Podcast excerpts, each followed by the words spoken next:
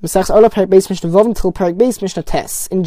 if Truma food is mixed together with Chulin food, if the mixture is Yovesh Yovesh, where both foods are solid and dry foods, then in order for the truma to be nullified in the mixture, and for the mixture to be permitted for non-kohanim, there must be at least a hundred times more chulin than truma. And when it comes to orlo kilea kerem, which are forbidden for everybody and it's forbidden to even benefit from them, so if orlo produce is mixed together with chulin produce, and again it's yovish yovish, they're both solid dry foods, so in that case the orlo is only nullified and the mixture will be only permitted if there is 200 more times chulin than orla, or kilea kerem. Now we saw two Mishnayos ago an exception to this, that if the effect of the forbidden food is recognizable in the mixture, for example if it's a spice or if it causes the rest of the mixture to rise, then even if it's less than one hundredth or one two hundredth of the mixture, the entire mixture will still be forbidden, since it is being affected in a big way by the forbidden item. Now the following Mishnah will clarify when exactly that applies. And in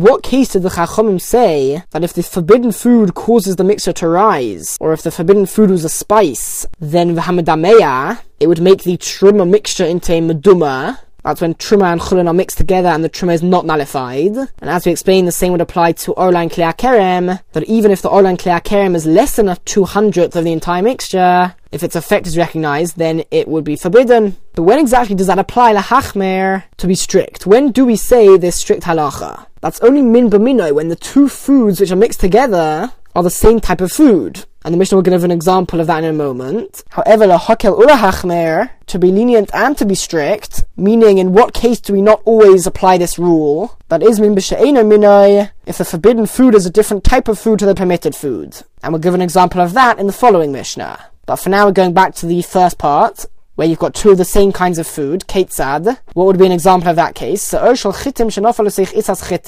Truma sourdough made out of wheat, which fell into chulin dough, also made out of wheat. The yeshbek del chametz on the truma sourdough is enough to make the chulin dough rise. So ben she yeshbek dalis bechadumeya, ben she ein dalis bechadumeya, whether there's enough chulin to nullify the truma one in a hundred, so whether there's a hundred times more chulin than truma or not, nevertheless also will be forbidden because the effect of the truma is recognizable. And of course, if there isn't enough chulin to nullify the truma one in a hundred,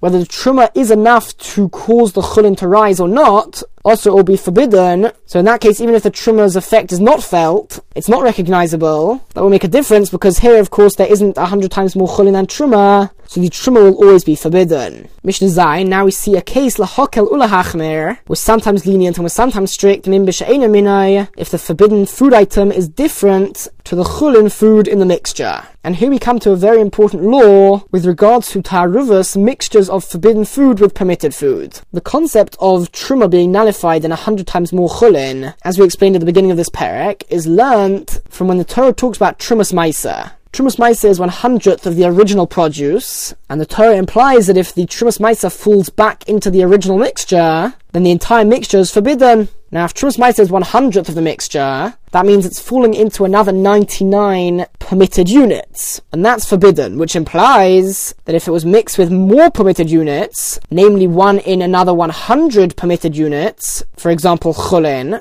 then the Trumas Maisa would be nullified, and the same goes for other Truma as well. And then we extended the idea to Orla and Klea Kerem, and because Orla and Klea Kerem are forbidden even to benefit from, so there's an added prohibition. So whereas Truma is nullified 1 in 100 Chulin, Orla and Klea Kerem are nullified 1 in 200. Now when Trumas Maisa is separated from its original produce, and then it falls back to its original produce, so in that case certainly the Trumas Maisa and the rest of the produce is the same type of food. And we learn from there that the rule of food being nullified 1 in a 100 or 1 in 200 only applies min b'minai in case where the forbidden item and the permitted item are the same type of food. However, if it's different types of food, well, that's not the case which the Torah is talking about. And so this 1 in 100, 1 in 200 is not applicable at all over there, if it's min b'she'eno minoi. And therefore, in a case of min b'she'eno minoi, it just depends on whether the taste of the forbidden item is given over to the rest of the mixture. So says the Mishnah, Ketzad how so?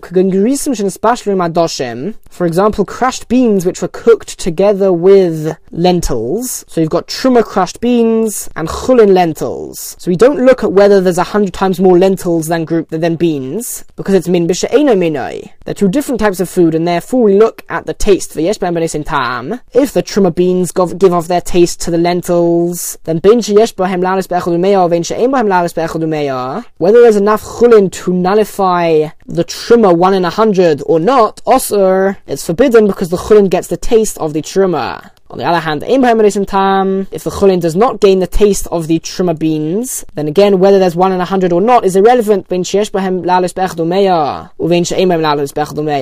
Whether there is enough chulin to nullify the truma one in a hundred or not, mutter, it will be permitted since the taste is not given. So it emerges as follows. If you recall, there are two main categories of taruvas, of mixtures. One is called yovish b'yovish, where solid foods are mixed together, and the other category is lach b'lach, if two liquids are mixed together, or even two solids which give off their taste to each other.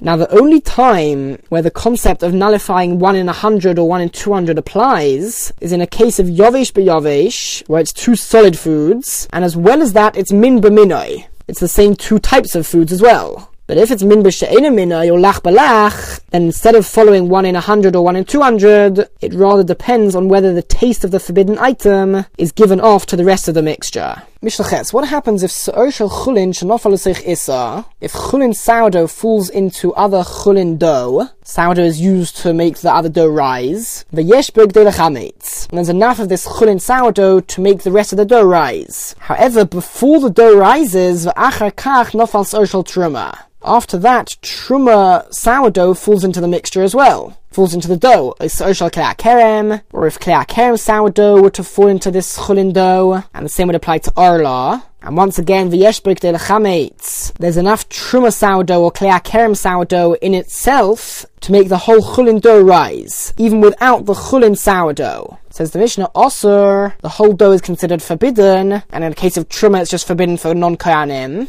The reason being that although there was enough chulin sourdough to make the dough rise, so had the forbidden sourdough not been added, the dough still would have risen. So you might be able to argue that the forbidden sourdough was not the cause of the rising. However, we don't say that, rather the mixture, the dough, is considered forbidden, because at the end of the day, the forbidden sourdough did contribute to the rising, since it had not yet risen when the forbidden sourdough was added, and since there was enough of the forbidden sourdough to make the entire dough rise, and that also caused the dough to rise much faster, and so the dough is considered to have been risen by forbidden sourdough, and therefore it's forbidden. Mishnah Tes. Now, what happens if Chulin Chulin sourdough fell into Chulin dough, the Chimtza, and it actually did cause the dough to rise, and the Chulin dough had already risen, and only then, Va'achrakach, and after that, Nafal Sarshal Truma. Then truma sourdough fell into the dough, or shal klea kerem, or klea kerem sourdough. V'yesh chametz, and the truma or the klea kerem sourdough would have been enough to cause the entire dough to rise. But in this case, the dough already rose before the forbidden sourdough was added. So in this case, it's a machlaikas. According to the Tanna Kamma, even in this case, also, the entire dough will become forbidden. And the reason for the Tanna Kamma is that although it's already risen, by adding more sourdough, you'll cause the dough to rise even more. And although in general you don't want dough to rise even more, because it makes that dough itself not so tasty, and possibly even inedible, Nevertheless, because it will now contain so much sourdough, the dough can be used to make other dough rise. You could take parts of this dough and add it to other pieces of dough, causing the other pieces of dough to rise. So it comes out that you adding the sourdough of truma to the dough which already rose still affects it in a recognizable way and therefore the dough is forbidden. However, Rabbi Shimon Mater, in this case, Rabbi Shimon permits the dough, and this is because of a very important principle known as Noisin Tam Lifgam. Noisin Tam Lifgam means that the taste which is given off from the forbidden item is something which is negative and damaging for the rest of the mixture. And in this case, if you look at the dough itself, by adding more sourdough to this dough, that actually damages this dough itself. You won't be able to eat this dough. It's true you can start taking it and adding it to other doughs, but fact is you've damaged this dough by adding the taste. And the halacha is that even if it does give off a taste, if that taste is a pagam taste, if it's one which damages the rest of the mixture, then it does not forbid the rest of the mixture. Now, if that's the case, the question is, why doesn't Rabbi Shimon argue in the previous Mishnah? In the previous Mishnah, there was also double the amount of sourdough added, which means that the dough will also become too sour and not so edible by adding the forbidden sourdough. So surely in that case, Rabbi Shimon should also hold that the dough should be permitted. So the Bartanura answers that in the previous Mishnah, since when you added the truma sourdough, the dough hadn't yet risen, so the initial effect of the truma sourdough was actually a positive effect. Because first it caused the dough to rise to its optimal level. And it's true that after that it then got worse and it had too much sourdough in, but it also caused the positive effect. And in fact, when it was added, the positive effect was the first thing which happened, and therefore it is not considered a nosin tam nifgam case. And as such, the dough will be forbidden because the truma sourdough in that case did give off a positive taste to the rest of the mixture.